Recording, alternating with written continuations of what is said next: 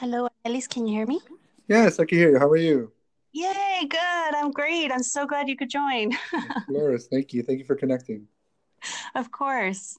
So today, um, you know, I just wanted to talk with you briefly about your career. I have a lot of social work students that, you know, are interested in being clinicians, but more than usual, I have others that are not sure that they want to be clinicians, which is something different for me. As you know, I'm a therapist. Um, so I was hoping that you could share a little bit about, you know, your career path. Yeah, yeah. I, I could start literally at the beginning. Uh, and the beginning for me is uh, seventh grade. It Wow. sounds like it's far ago, but it, in seventh grade, I had a really, really impactful teacher hmm um, who motivated me just to be a best student that I can, but who said that I had a really knack for working with people and my peers. Sweet. Um, you know, so as a seventh grader, you don't know what to do with that. You know what that means. All you know is that feels really good, and Yeah. I want to be able to follow through with that for other people. So my career path was always I want to be a teacher. I want to be able to do that what he did for me hmm to a bunch of people and a bunch of students. So my undergrad was in creative arts, a version of a liberal arts, hmm um, in the path to become a teacher. Hmm Um, I was in San Jose State when I was uh, doing that that career in my undergrad.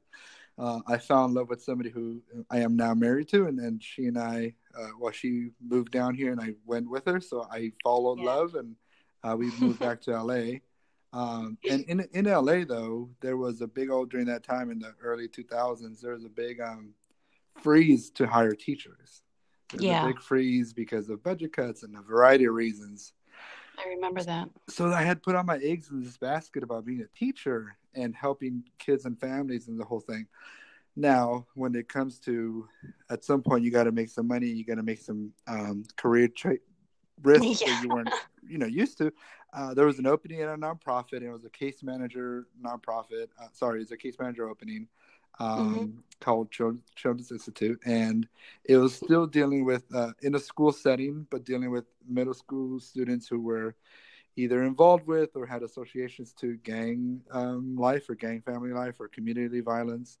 And I said, hey, I could do that. That- That's that's me. That's how I grew up, and I I, I could do that. And I applied, and uh, various uh, um, great things happened that I I got the opportunity to work there. hmm Um, but then I fell in love with the whole way of another way of helping people that it wasn't um, the straight the same instruction or teaching. It was more Yeah. about modeling. It was more about supporting and finding resources and being in the homes and you know hmm running events and it, it just became a lot more community organizing oriented. Um, Yeah. around that same time though i got exposed to way more clinical things than Uh-huh. i had exposed to in any of my um, teaching types um, jobs that i had. So then i fell in love with two things. I fell in love with communities and then helping people who were you know, um, in gang life or got- helping people who were in that situation that was similar to mine my upbringing. Um, but also i fell in love with now there's a whole other way of teaching which was social work, which was hmm a way of being a, a, a resource for an individual or family, and then the community. Um, as a whole. So my next step in that career was, well, what else could I do with my newfound passion of, of I still called it teaching, right? I was still teaching. It was still uh, Yeah. informative. It was still uh, um, uh, transformative. Well, Yeah, that's what you and, and knew. and as I learned Yeah. more on the clinical side about well, what makes somebody do this or what makes somebody um, to the brink of, of hurting a kid or hurting their spouse or you know all the stuff that that's gets taught in, in social work schools. Um, I began doing more intensive clinical work or intensive programming uh, around uh, wraparound and, hmm and those type of uh, services. Um, and that just Yeah. that opened my eyes even more on what that looks like at the community slash county level because it wasn't just a few families dealing with this stigma or dealing with this disease or dealing with this uh, um, situation but it was just countywide and then you guys to see numbers bigger and bigger Yeah. um, which is when i figured there has to be a place for me that i could still teach that i could still impact communities but i got to do it a little bit larger I, I I saw the potential in in one-on-one work or family work, but I saw myself doing more macro or meso work, uh, which is which is where I went for my my Yeah. master's. So I, I attended USC, um, because they have a focus in, in macro, they have a uh, focus in business, macro, and policy and, and, community organizing and that. And I, I really wanted to get behind that. Um, the, the more I went up in the career, the more I went up in my experiences in, in, social work, the more I realized I enjoyed the managerial part of it. I really enjoyed the the leading part of stuff, and um, it's not it's not for everybody, right? It's not something that people don't want to sit behind no. spreadsheets and figure out uh, what to bring on and who to meet with, and uh, but I I rather enjoyed it because yeah. it, was the back end that was informed by my one-on-one experience. So um, I know most folks want to do a lot of direct practice and they feel that's that's their end game, but it, it often is the beginning of many other opportunities um, because that's going to help yes. one you know, become a professor. That's going to help one become a manager. That's going to help one uh, open our own org or, or, consult or everything else because you have the the one-on-one experience. Um, so teaching has always been part of my thing, right? So whether I was uh, in front of my team and I was leading of something, there was always some sort of professional team development I was doing. Um, along with teaching and, and, and social work, I realized that not a single profession or a single professional can fix it all by itself, right? So you have to be cross collaborative. You have to know how to speak with the nurse. You have to know how to speak with the police and how to be able to have a, a common language about you know what the kid or family is going through so that it's not always deficit based and, and all that stuff so the more that my career went on um, and i was doing more uh, managerial things or leading or director type stuff the more i realize that i have to have not only my profession really well and, and uh, i know what i'm saying and doing but i have to be able to have equal terms with uh, like-minded colleagues so like a mph person or a doctor yes. or somebody that we're going to uh, do business with or something that I, we have to be able to speak the same language which uh, that has taken um, a, a, couple years to, to figure out um, because it's mm-hmm. it's still using some of the soft, the clinical skills or soft skills that that takes to engage a family and be able to to um, redirect and reframe but now you're doing it to professionals right now you're doing it uh, to people who are going to be working with you. Yeah. So that's the long mm-hmm. that's the long story. And, and then again, going back to teaching, I I knew that I wanted to always have my foot in in the actual practice, so like at a nonprofit, and my foot in higher education, because it to me it's yeah. cyclical, right? So the same folks who are about to help our students now, and then when they become the helpers, yes. they got to make sure they pull up the next um, league of, of folks or students. Yes. And, and I think that's what, what you're trying to do. You're trying to make sure that they're not only prepared for their clinical experience, but they're prepared for a variety of possibilities that are out there for social workers. Absolutely. And I see, I have, you know, I have several students who, you know, are interested in the clinical work, obviously, but, you know, there's there, you know, they can, they can see it the bigger picture. You know, we, we're in charge yeah. of shaping it as we're, yeah. we're growing in our careers. So, um, you know, I haven't done a lot of macro mm-hmm. work as you have, but you know, I just like you mentioned, I I'm interested in you know bringing up others just as, as you yeah. have been. So, of course, Thank you for sharing that. I'm actually really really surprised. I didn't know you were a case yeah, manager. Yeah, that's how I started. That was 2003. um, and I that was there so cool. up until maybe about 13, 14 years of my career. So a lot of that that that upbringing, yeah. a lot of my my roots come from that particular organization, right? Um, yeah. Yeah. Yes. Yes, and that organization has some some really good roots, so it's yeah, a good place to grow up in. Yeah. So um, you actually knocked out like two of the questions I had for you. Thank you so much for being so efficient.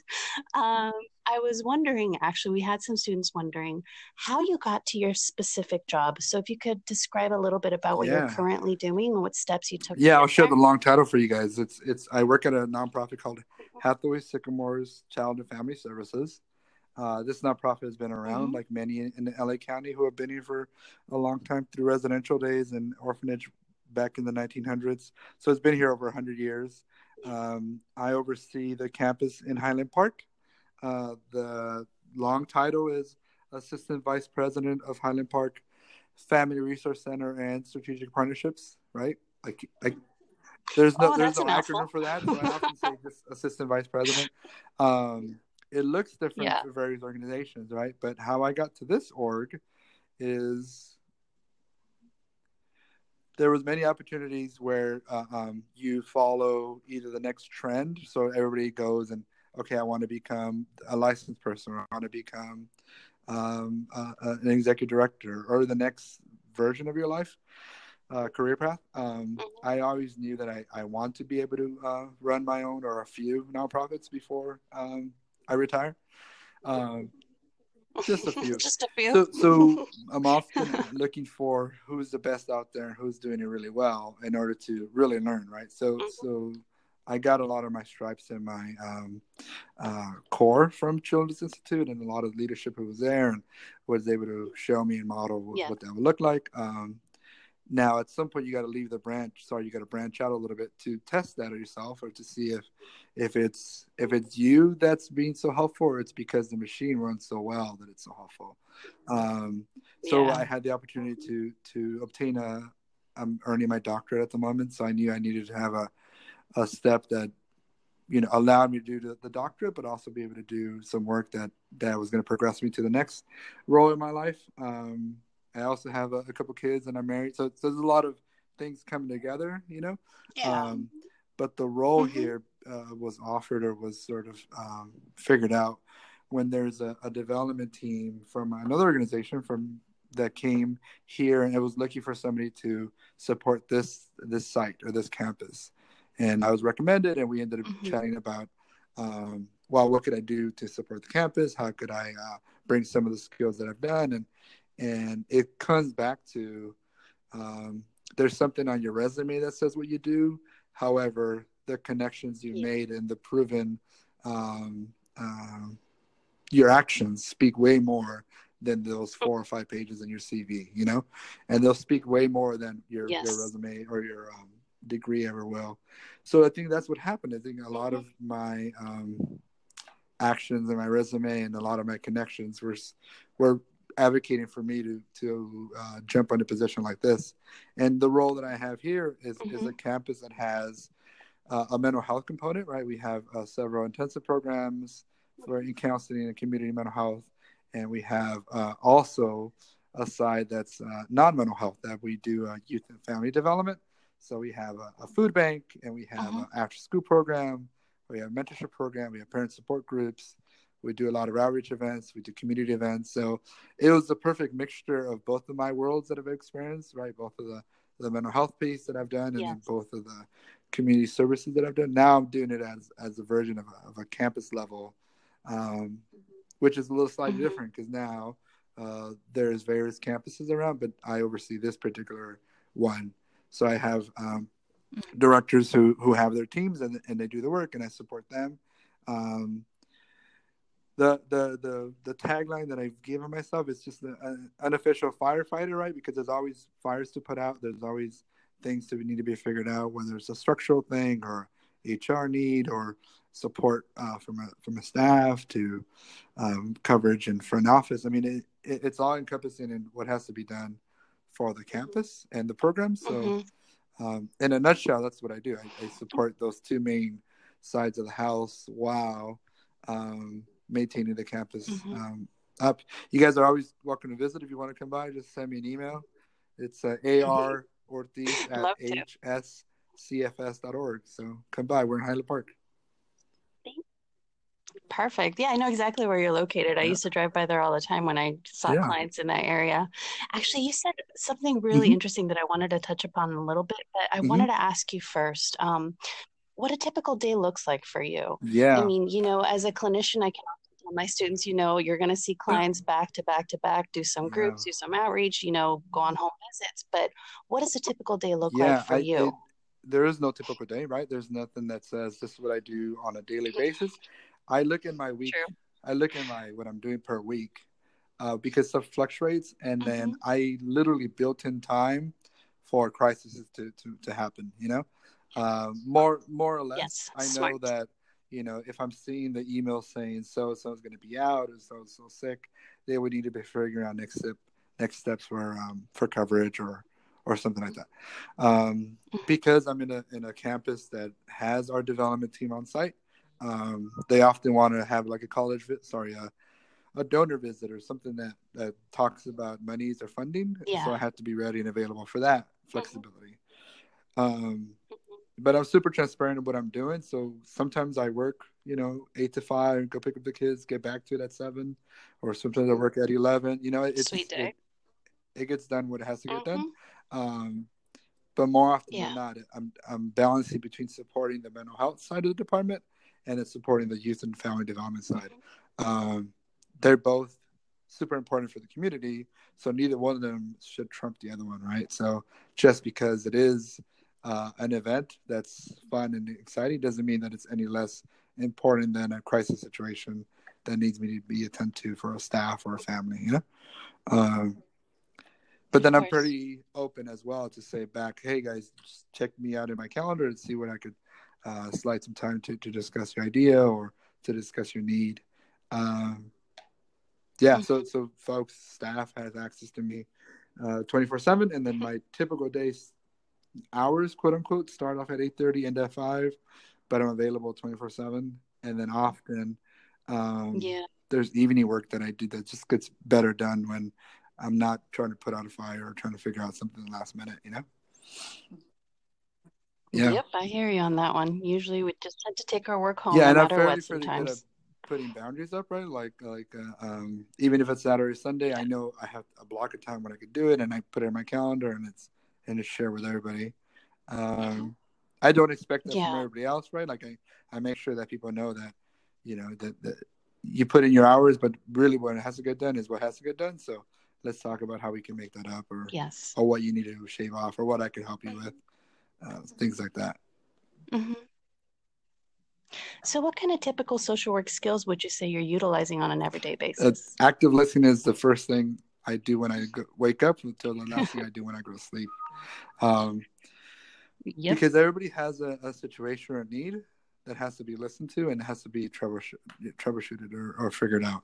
Um, and then sometimes nothing has to be fixed. Mhm. It's just some somebody needs to be heard and something needs to be um, sympathized with or empathy with, empathize with. Um, and then Mhm. often uh, I have to be able to use uh, reframing on things that we cannot do anything about. Right? Uh, um, a lot of the mental health Yes.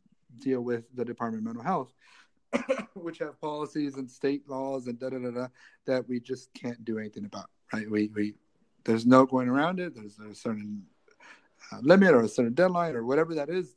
It's just reframing. What do we got to do about that? Um, period. Yes. It's a solution focused a lot of Yeah. ways, in a lot of ways. It's all solution focused.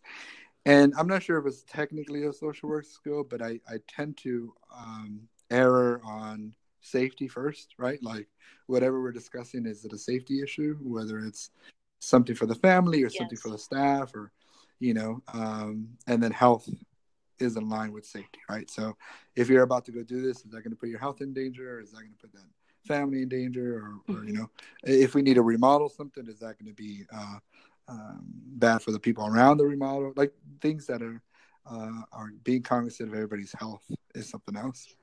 Um, Yeah.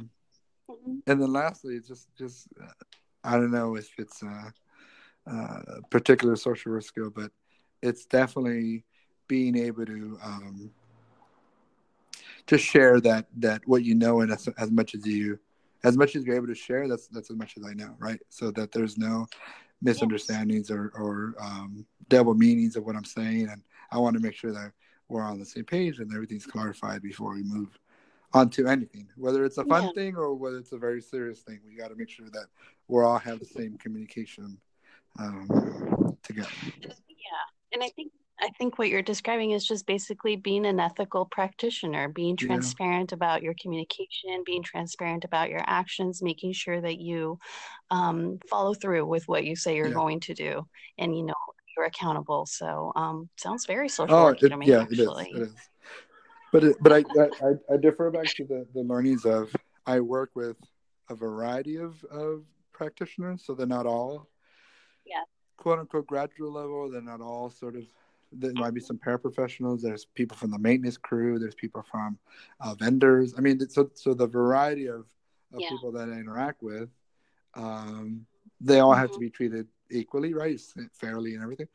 But um, but you don't speak to everybody with the same uh, um, way, No. right? And it's not it's not a demeaning way. It's just more about like you're not going to tell somebody uh, that is not a non-clinical person something about a diagnosis, and they have to make sure that they understand that, right? You have to bring it down to what they know Yeah. and how they can associate it to. You know?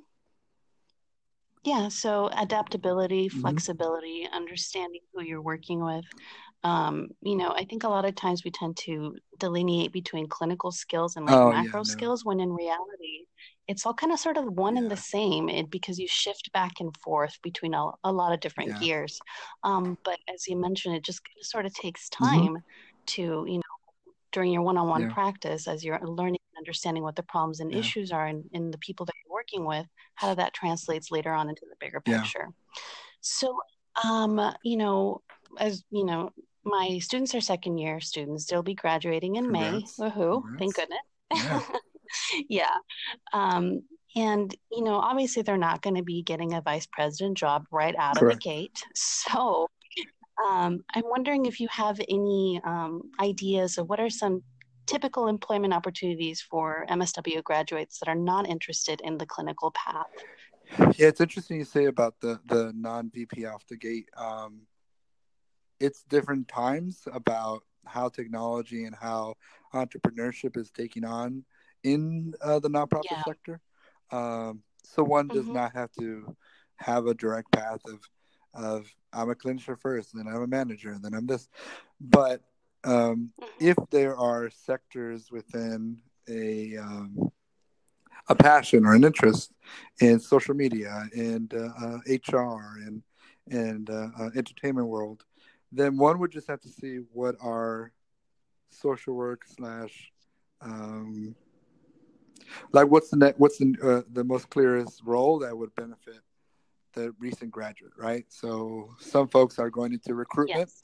If they like the outreach, if they like empowerment. Some folks are going into um, a lot of HR because there's a lot of risk management and those type of issues that are dealing with from employee to employee. Mhm.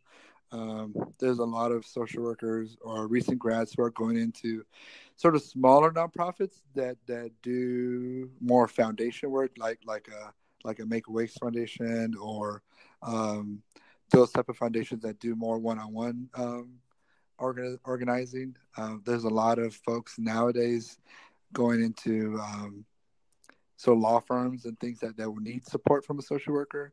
Um, Yeah. so the best advice would be wh- what's that? So for me, right, it was teaching. So what what itch that I need to scratch that I always knew that I, I had to continuously build on, then I had to go find my path around that. Um, Mhm. and there's nothing that says that you can't do your consulting on the side or begin partnering with a couple of other colleagues or, or learning from um, people who are doing it at the moment and volunteering or interning for a couple hours a week or something. Um, so you could get to know what that looks like, what that experience looks like. Um, Mhm. yeah, there, seems to be quite a bit of, um, if you go on LinkedIn or some of these platforms, of uh, consultants Mhm. slash, um, what do they call them? Not innovators, is another word. Uh. There's another word, but like, I'm sorry. Can't yeah, but it's like it's kind of like like an influencer. It's kind of like an influencer, right? Like they're like they're Oh, writing okay. sort Yes. of positive or positivity type uh, messages, and they're Mhm. making sure that they're coaching. Uh, these are just Mhm. interesting ways of testing out your own skills and making sure that you're paving your own path. Um, Yeah. yeah, there's nothing that says that you can't merge several passions or skills together to make your own, right? Uh, I met somebody a couple Right. weeks ago who who loves that's his thing. He just loves research and he loves stats. hmm So then he was able to pitch a couple ideas to different for profits and saying, "Hey, this is how I can make you money, uh, and so I can save you hmm money." But he he was purposely mixing his two passions together. So he he said he Yeah. just never wanted to work. He wanted to always be at somewhere we had fun. So that was his his idea of fun, mixing research and um, or you know stats and all Yeah. that into social work. that, I think that's an excellent way to put it. I, you know, you know, f- find your passion Yeah. and make Yeah. something out of that passion because really it's going to be a satisfying career Yeah. for you, you know? And again, the beauty of the social degree is even if you stop loving that passion, you'll find another Yeah. other pa- because it's so so um, Correct. That flexible, is the the awesome that we have. flexibility of it, and and um, yeah. so one has to make a decision fairly early on, right? Depending on where your trajectory is, is what does your licensure path look like? It doesn't have to happen immediately Mhm. after. It doesn't happen, you know, whatever that looks like, and Yes. everybody's life situation